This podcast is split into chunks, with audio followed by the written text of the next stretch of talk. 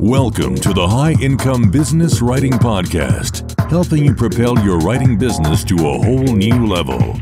And now, here's your host, Ed Gandia. Hey there, welcome to the High Income Business Writing Podcast. I am your host, Ed Gandia, and this is the podcast for business writers and copywriters who want to earn more and less time doing work they love for better clients. This episode is a little different and much shorter than usual. Rather than my typical 45 minute format, today I'm sharing a quick tip with you. And this is part of the regular audio insights that I publish for my private coaching clients. I just thought you'd find it helpful. So here we go. I hope you enjoy it.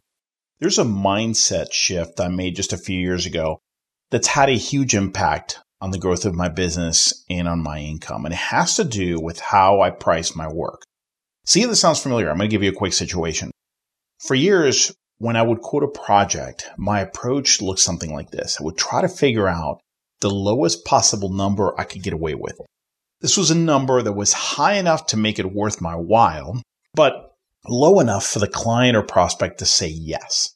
So if you take out a sheet of paper, or if you can imagine a sheet of paper in front of you on your desk, and you turn it on its side, so it's kind of in landscape mode.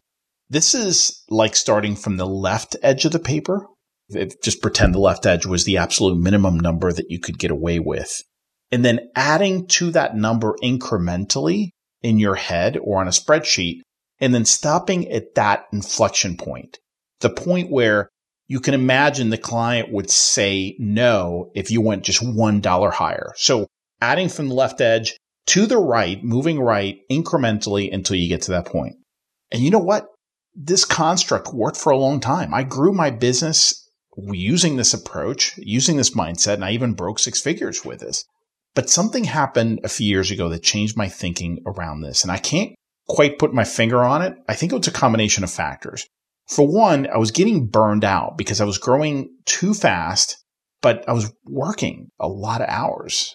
It also became clear that I could become bolder and I could take, start taking chances. And I think that's because I had tried a few things in my business that had once felt very bold and risky and they were working. So my courage was higher. And you know what? I was too busy also to overthink things too. Anyway, I started taking a very different approach to my pricing. So rather than starting from the left side of the spectrum or the sheet of paper, if you will, I started from the right side and worked left. And that made all the difference. So here's the mindset behind that approach. Rather than start with the lowest possible number and just add incremental amounts to that number until you feel like you've gone as high as you can go, I ask myself a different question. And this is really important. What number if I got the work, would make me really happy? What number would make me feel like I can take my time with this project and with this client in order to deliver an amazing product to them? Now, don't get me wrong. It's not like I was doing shoddy work before, okay? But you know what I'm talking about. You know what it's like to get the job. You go to that number that's like just high enough to make it worthwhile. And then in hindsight, you land the project, but in hindsight, you realize it was too low because remember, you approach it from that side. It was just like you were doing it from a scarcity mindset. It was just high enough for it to make sense, but that's it. So now you have the work and there's no margin for error. So when something goes wrong, even a very small thing, you get easily triggered, you get upset, you get frustrated, or you get stressed. And that really sucks. So I started asking myself what number would have enough profit that I could afford to make some mistakes, as I often will, take more time to do it right, or have things happen that I just didn't expect because things are going to happen. I started from the right side of the spectrum and worked my way down incrementally until I arrived at a number I felt really good about, but wasn't so high that I'd insult the client with it. And you know what happened? Most of my clients and prospects were saying yes.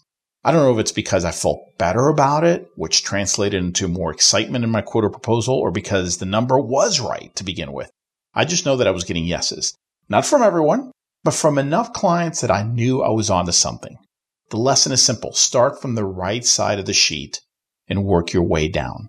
And yes, it's a mindset thing more than a specific pricing process or formula. But this stuff has to start with the right mindset. Only then can you start making the lasting improvements you need to go where you want to go. The High Income Business Writing Podcast is a production of B2B Business Launcher. Learn more at b2blauncher.com.